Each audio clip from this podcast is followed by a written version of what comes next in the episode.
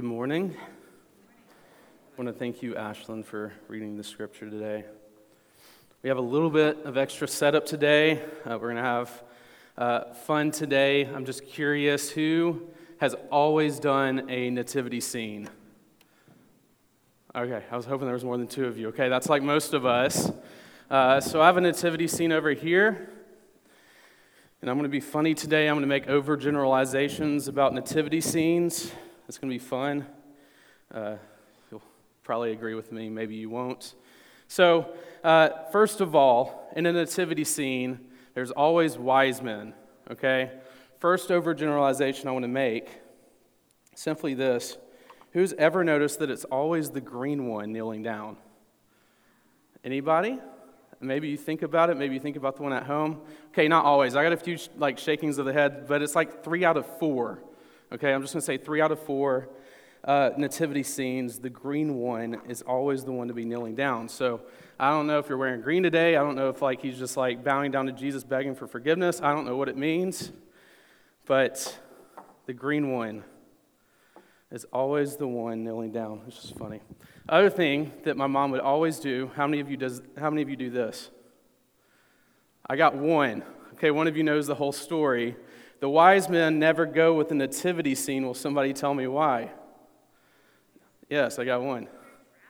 They're traveling, okay? So my mom was always like, you go 10 steps. I'm just kidding, 10 steps would be obnoxious. But you put them on the kitchen table, and the nativity scene goes somewhere else, okay? So that's the wise men. After the wise men, we have Joseph and Mary. Okay, this is general. Uh, over sorry overgeneralization number two joseph always has to have a staff. Anybody notice that? Okay my mom would always be like it's not a lightsaber josh it's a staff okay? I couldn't use it as one of my action figures but joseph would always have a staff and then there's baby jesus okay this is where things begin to not make sense sometimes, okay? And you're just like, wow, you can't say that Jesus in the nativity scene doesn't make sense. There is a reason for this. How many of you have noticed that in some, I'm going to say like one out of every three nativity scenes, these are just overgeneralizations, and I'm guessing Jesus is just way too big. Anybody notice that? I have a photo to prove this. If you put that baby in Mary, that is not enough space, okay? So, one out of every three nativity scenes, Jesus is just a little too big, okay? So, overgeneralization number three about nativity scenes. Don't hear me wrong, I think nativity scenes are great. These are just funny things I've always noticed. You might begin to look at nativity scenes and notice these things. But this is what I really want to note, you to notice today, and it comes with the shepherd, okay? The shepherd typically the shepherd, it's like the next overgeneralization, has a sheep wrapped around his neck, okay? This one actually doesn't. I'm just going to say in most. He does, but I get to this part of the nativity scene. Like me and my mom, we would set up the nativity scene every year. It makes sense for the wise men to be there, right? They're, they're rich, they bring gifts. Obviously, Joseph and Mary need to be there. They're, you know, they're going to take care of him, okay? Baby Jesus definitely needs to be there.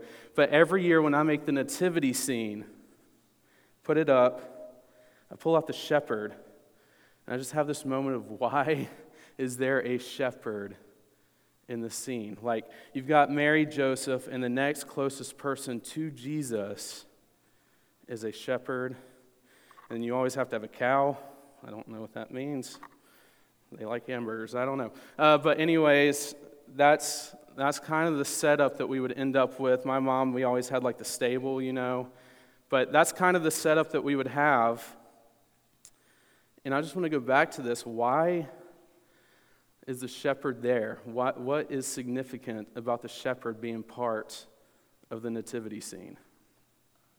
Because shepherds in that day, they were typically poor, smelly, boring. Uh, being a shepherd in, first, in the first century was not considered to be a privileged position in society. Okay, you hung out with sheep nonstop every day. And the Jewish leaders often criticized shepherds because the nature of the work just required them to be out in the fields constantly. They could not perform uh, the Sabbath, and they just not weren't involved with all of the religious things. So for shepherds to be in the most important scene of Christmas, what is the significance? Most importantly, they were just insignificant, they were marginalized. Yet in this nativity scene, the closest person to Jesus, minus Mary and Joseph, is a shepherd. That's what we're going to look at today. So I want to reread this. We're going to go back to Luke 2. I'm going to read verses 8 through 12, and then we'll begin. So, verse 8 And in the same region there were shepherds out in the field, keeping watch over their flock by night. And an angel of the Lord appeared to them, and the glory of the Lord shone around them. And they were filled with great fear. And the angel said to them, Fear not, for behold, I bring you good news of great joy that will be for all people. For unto you is born this day in the city of David a Savior who is Christ the Lord. And this will be a sign for you. You will find a baby wrapped in swaddling clothes and lying in a manger. I want to ask you to join me in prayer today.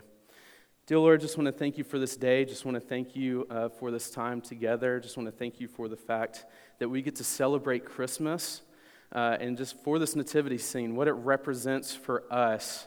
And just thank you for the questions we're going to get to look into today. Just open our hearts and just help us to approach you. In Jesus' name, amen. Oh, this is just going to stay here, okay? Hey, y'all are good. After the message, y'all are good. Y'all are doing great. Let's give them a hand. They're, they're awesome. After the message. I mean, I guess that could have been it. The message is over. Just no, y'all need to know why the shepherd's there. Just kidding. All right, so uh, what are the shepherds? Why, why, why is the shepherd here? What is the significance of the shepherd being here? More importantly, what is the shepherd looking for? I want to say this the shepherd is looking for significance. Okay, we can't really answer for each shepherd that was here in this nativity scene, but I want to say overall they were searching for significance over their lives. They wanted freedom from probably all the religious, like, uh, criticism they would get. They were not part of the Sabbath, yet they are here and they believe they are looking at the Messiah. So I believe they were looking for significance, and they found it. They found the Messiah. But I want to go back to the moment that the angels come out and appear to these shepherds, because in this moment when the angels appear, they respond just as everybody else does. It's the same way that Joseph responded, it's the same way that Mary responded, Zechariah, even like the disciples, anything super spiritual happened, they responded with fear. Okay, they responded with fear. Doesn't that just speak to how unaware we are of the spiritual realm. Okay, the, these, these spiritual beings show up and they respond with fear. But I want to go to John 6 real quick because, as I said, the disciples responded the same way. In John 6, okay, this is when a storm comes. They're out at sea. The disciples are out at sea. The storm comes, and they are fearing for their life because they believe that they're going to drown. But they then see this figure, the silhouette out on the ocean, out in the waves. And if you read this passage of Scripture specifically, it's so funny because their fear goes from looking at the storm, looking at the waves and everything else, and they begin to fear this figure who they recognize as Jesus. Which I believe that's similar to what we do. We, we fear things and then we actually approach Jesus. There's a little bit of fear because we are approaching the God of the universe. Okay, but then after this moment, it's when Jesus speaks that their fear goes away. Jesus looks at them and say, he says, "It is I, do not be afraid." And the angels do the same thing with the shepherds. The angels in this passage say, "Fear not, for behold, I bring you good news of great joy that will be for all people." It's Jesus showing up that takes away our fear. So you see, minus Jesus, fear of the spiritual realm and everything else, that's really the only acceptable response we can have because we just can't understand it. Minus Jesus, there is no hope. But with the arrival of Jesus, our fears flee and our joy abounds, our joy comes. Advent, this is what this means Advent and accepting the gospel is a release of fear and, and, and an acceptance of the freedom, joy, and eagerness to approach Jesus.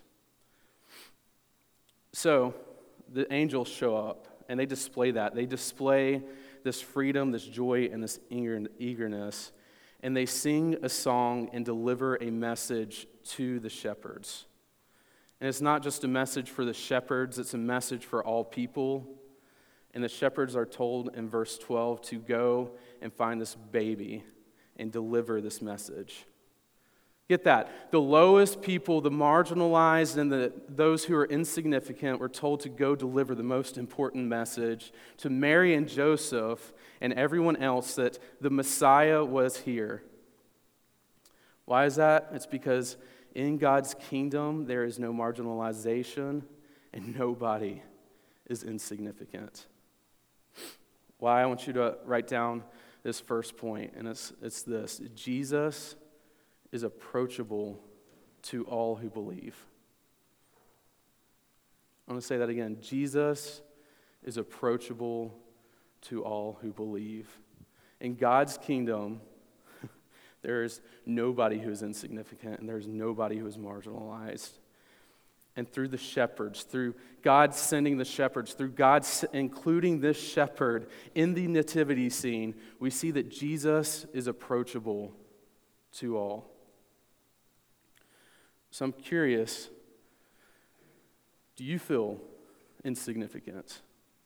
Do you feel marginalized? Do you feel like you cannot make a positive impact? Do you feel incapable of approaching Jesus? Maybe you're missing out on part of the gospel.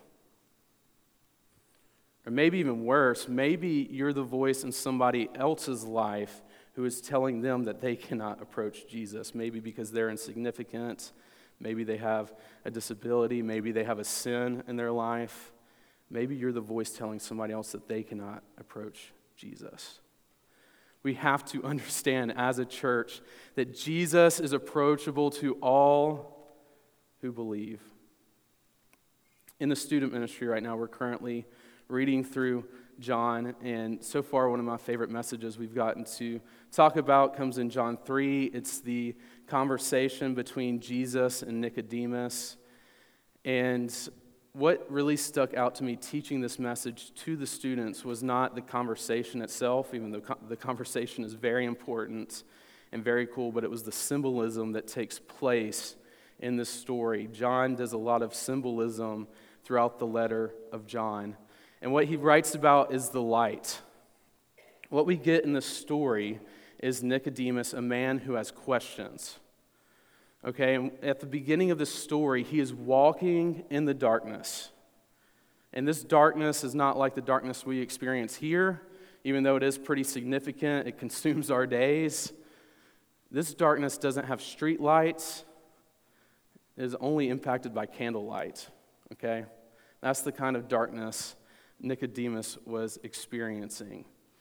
But then what we get in this story is as he goes to Jesus, as he approaches Jesus, he steps into the light.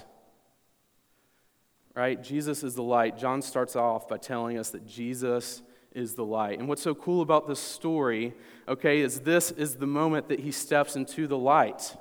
It's not when he gets the answers to his questions, it's when he approaches Jesus and he steps into the light. So, uh, what happens after that is he goes, he's finally now sitting down, he's in the light, he's with Jesus, and this is when his question comes up, okay? And it's funny because Nicodemus, he really doesn't ask the question. He wants to seem super start, smart, so he makes a statement. He says this Rabbi, we know that you are a teacher come from God, for no one can do these signs that you do unless God is with him. Don't know if you missed out on what he just did or the translation or what he said. I want to say this again what he said Rabbi, we know that you are a teacher come from God, for no one can do these signs that you do unless God is with him. It sounds like a statement, okay, but really for Nicodemus, it's a question. And if you really just want to summarize this question, he's looking to Jesus and saying, Who are you? Okay, so I want you to catch this imagery. He doesn't step into the light whenever he has this question answered. Okay, he stepped into the light with a question. Okay, he steps into the light with his question, Who are you, Jesus? But he's already in the light because he's in the presence of Jesus, and he's asking, he's asking Jesus the most important question any one of us can ask. I hope you get what I'm saying here. He doesn't have all of his an- the most important answer or sorry, question answered, yet he's still able to approach Jesus. And then he gets his answer, okay? Uh, you can read all of John 3 if you want to, but basically, Jesus looks to this man, to Nicodemus, and says, I am God, okay? I can't dive into all of it today. I just want to encourage you to read it.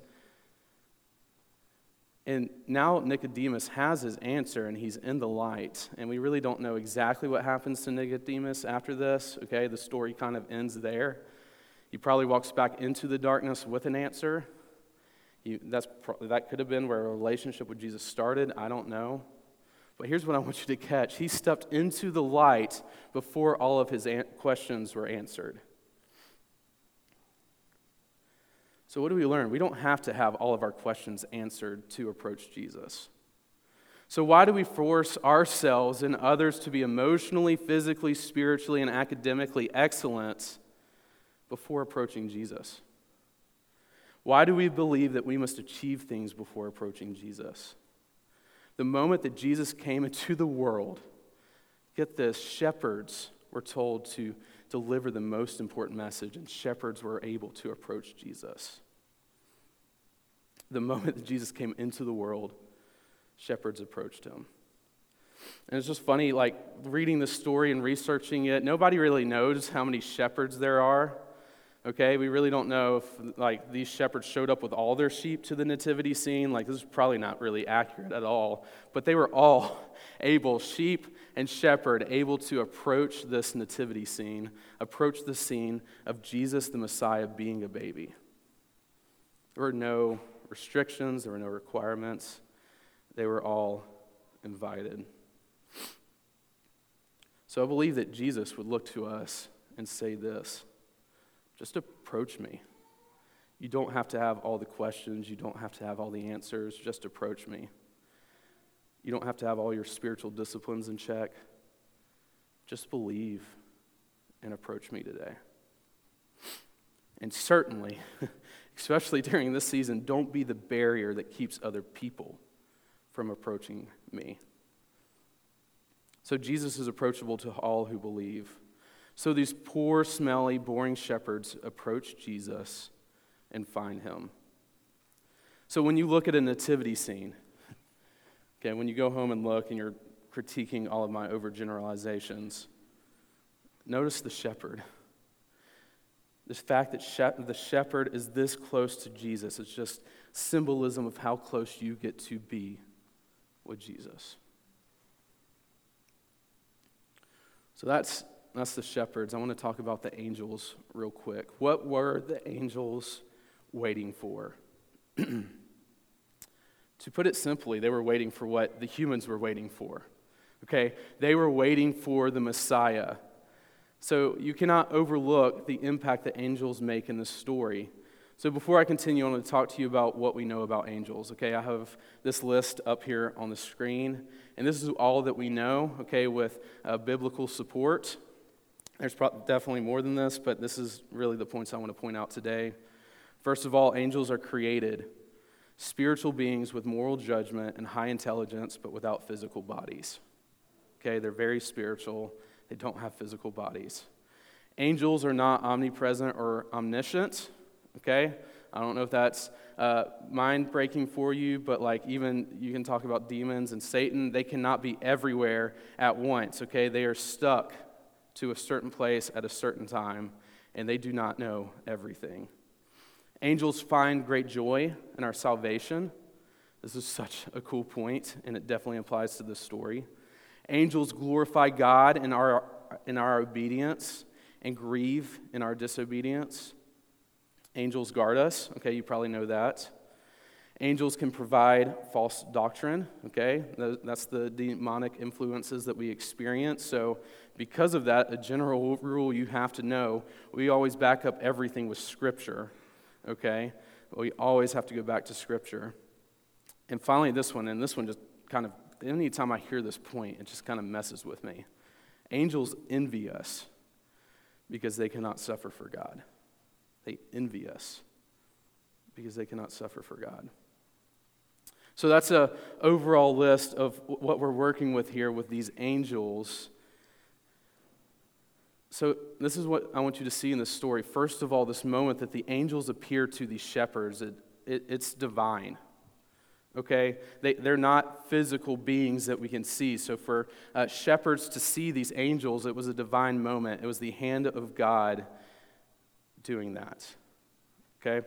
Secondly, they're not omnipresent or omniscient, so the arrival of the Messiah was just as much surprising and exciting and joyful for them as it was for all the humans looking for a Savior. Okay, in fact, there were probably moments when they were just looking down at us and they were just like, when is God going to fix the situation for these humans? But they know God always delivers. So we see, and this is so cool to me, that Advent isn't just for humanity. Philip has described that Advent is about remembering and anticipating Jesus. Okay, you've seen this point multiple times now. And in this story, we find that Advent is for all of creation. Okay, it's for the spiritual and the physical. All of creation has been looking to the day that Jesus would arrive, and now all of creation remembers that day and we all anticipate the day that he returns. All of the spiritual and physical world. And here's what's so cool that creates joy. And that joy in the story for the angels and for the shepherds creates two things. First of all, it creates a song, okay? The song that we'll look at today, and then the witness. So, this song, have you ever wondered what angels singing would be like? Okay, we really don't know. There's really not much biblical support. You know, like if you ask the question, does the essence of an angel impact the spectrum of the song? We, we just we don't really know the answers to all the questions on what this was like. But in my studies and comment, commentaries that I looked at, there was just this constant thing that happens before angels sing. There was a common catalyst that takes place before an angel sings in Scripture, and that is just being the fulfillment, the arrival of joy. Anytime this happens, we find angels singing. And in the story, the angels sing.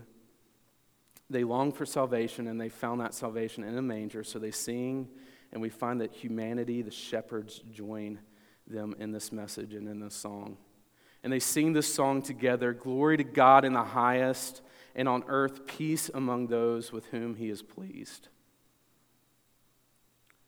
So we find this joy just, wasn't for the angels, it was for all of the physical and spiritual world. The shepherds were filled with joy too. And as a result, both the angels and the shepherds served as witnesses of the birth of Jesus. This is so cool. The angels told the shepherds, and then the shepherds went and told Joseph and Mary, and then they left from there and went to go tell everybody else. And what had they witnessed? Well, the message that the angels give the shepherds is really like a three point message. Okay, so I just want to read this. This is in Luke uh, 2 11 through 12. It says this For unto you is born this day in the city of David a Savior who is Christ the Lord. And this will be a sign for you. You will find a baby wrapped in swaddling clothes and lying in a manger. I want to read this again. For unto you is born this day in the city of David a Savior who is Christ the Lord. Okay, those can be your three points in this message. First of all, the first point being the Savior has come. Who is the Savior? He's the one who will save us from all of our sins. The Savior who will take all of our guilt away. The Savior who will die on a cross. And this is what we know about this since he is our Savior, we do not have to carry the weight of our sin and brokenness anymore. The second point being that the Christ has come. They have been looking for the Messiah, and Christ has come to fulfill all, all of our hopes. The one who was promised has now arrived. God keeps his promises. He's the long predicted, long awaited, and the one anointed above all others. He'll be the final anointed king, the fulfillment of all of the promises of God.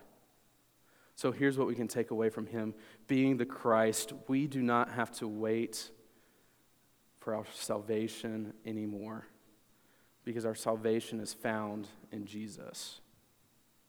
And the third point being this He is the Lord, okay? He's the sovereign God, the Lord who will defeat all of our enemies and make us satis- safe and satisfied forever. The ruler, the sovereign, the long awaited, the mighty God, the everlasting Father, the Lord of the universe. We do not have to worry because Jesus controls the universe. He's the sovereign God. So the angels and the shepherds were overjoyed. They got to deliver this message, and we are to follow in their example. They were witnesses to Mary, and what was Mary awaiting for? I believe she was waiting for confirmation. I just want you to think about her story, okay? She, she got told by an angel, okay, that being a virgin, she would have a baby, and this baby would be the Messiah, okay? And then if you think about all the craziness that has happened since then, okay, they traveled forever, okay? I can't imagine walking as far as they did, okay? She went through typical labor, okay? She carried a baby in her womb, okay? And she hasn't seen, she really hasn't experienced any of this spirit, like the angels, like I just wonder if she was longing to see something again to confirm that everything that she had heard was true. Right? So I believe that Mary was just sitting there waiting for confirmation as she looked passionately down at this baby. Okay, she was just longing for confirmation. And she just keeps looking down at this baby. And this baby sits in a manger. I want you to understand what a manger is. A manger is a feeding trough, okay? Animals fed out of this. And she places her baby in a manger. And I guess this can be my next overgeneralization. In every nativity scene I've ever seen, Mary just looks down so passionately at this baby Jesus.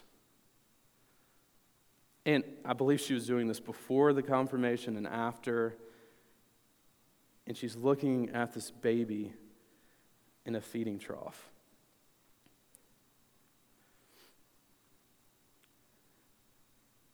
And I want you to catch this. The, the shepherds finally show up and they have this message, they have this experience. The, these shepherds show up and say, Hey, look, we just saw angels and they were singing, and they gave us this message to deliver, and this message being that your baby, the one lying in this manger, is the Messiah. Okay, I want you to catch what happens in Mary's heart there. She kind of knows this, she has faith. Uh, there's like, uh, she just, I believe she trusts God enough to, you know, like this is the Messiah, but God's sovereignty wouldn't allow this confirmation in her life. God sends messengers to come and tell Mary that this is the Messiah. And it confirms it to her in her heart. And she looks down, now with these shepherds and these sheep here, and she's looking at Jesus in a feeding trough. Joshua, why do you keep saying feeding trough? Okay? Here, catch this. Instead of feeling the shame, the fear, and guilt of, of a sinner who doesn't understand the gospel, she as a God looks at this and she feels joy. Okay? Her baby's in a feeding trough. She cherishes, cherishes the message from the angels and the shepherds in her heart because she believes. She looks and she knows. And what does she believe? She believes that Jesus is the Savior for all who believe. She believes this. She, she looks down and now she knows. She knew this before, she now has confirmation, and she still knows that Jesus is the Savior for all who believe. She knows that all of the world needs this baby Jesus.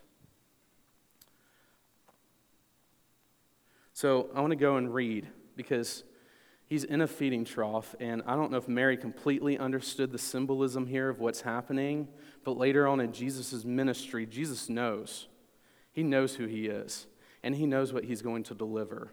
So I want us to read this. This is John 6, 53 through 58. And this is John, Jesus talking to a group of people who do not understand who he is. All right, I want to read this. Truly, truly, I say to you, unless you eat the flesh of the Son of Man and drink his blood, you have no life in you. Whoever feeds on my flesh and drinks my blood has eternal life, and I will raise him up on the last day. For my flesh is true food, and my blood is true drink. Whoever feeds on my flesh and drinks my blood abides in me, and I in him. As the living Father sent me, I live because of the Father. So whoever feeds on me, he also will live because of me. This is the bread that came down from heaven. This connects us to the entire previous series we've been working on in Exodus. This is the bread that came down from heaven, not like the bread the fathers ate and died Whoever feeds on this bread, whoever feeds on me, Jesus says, will live forever. So I want you to catch the symbolism. Mary is looking at baby Jesus in a feeding trough. Do you see that symbolism there? Jesus, us feeding off Jesus, us knowing Jesus, us approaching him and being in his presence, that is what we feed off of. And in this manger, in this nativity scene, we get that symbolism. And this is where his suffering, the symbolism starts. It also starts when you think about uh, just the motel. Okay, for our sake, Jesus becomes poor. And instead of starting off in a palace or in a motel, he starts off in a manger. The no vacancy signs over all the motels in Bethlehem were for your sake. I want you to get that. They were for your sake. And just the beginning of the suffering that Jesus would go through for us. And our response is to be one like Mary's, one of joy. Jesus suffered so that we could have joy. I want us to read Mary's response. This comes in Luke 2:19. As I believe, like, if you want to talk about what should our attitude be like during Advent, what should we be doing? I believe this is it right here. It says this, but Mary treasured up all these things, pondering them in her heart. Mary treasured up all these things, pondering them in her heart. So I'm going to use different wording here, but really we need to remember, okay? And that's what happens when she treasures it up. She remembers, okay? And then she conversed, okay? This is the pondering that takes place. I want to talk about these two actions real quick because I believe this is the attitude we should have during this holiday season. First of all, she remembered the message. What message? Well, it's the three point one that I just discussed, okay? Jesus is Savior, He's Christ, and He's Lord. That's what she remembered. She stored this in her mind. She did not forget this. And then she conversed. Okay, she this basically means she was talking to herself. Okay, I don't know about some of you, but I know some of you do this. You talk to yourselves. Okay, uh, that what's happening here? She's having this inner conversation in herself, and she is basically saying over and over and over again, "My Messiah has arrived." If we do not have this inner conversation in us, what happens is we forget. We forget. So I believe that's the attitude that we should have during Advent. We should just remember and we should converse. There should be these inner conversations that we're having, and we should be having these conversations with each other. So, will we do this, church? Because when we do this, we have the peace of God, we have peace with ourselves, and peace with others. I want to ask that you will join me in prayer. Dear Lord, just want to thank you for this day. Just want to thank you for bringing us all here. Thank you for the nativity scene and what it symbolizes in us. Um, just first of all, the shepherd, and that we get to approach Jesus and uh, just be with him. I want to pray that going from here, God, that we would just continue to remember and converse, just continue to have this inner conversation that you have arrived. You are our Messiah, and we get to approach you. Help us to do that this holiday season. In Jesus' name, amen.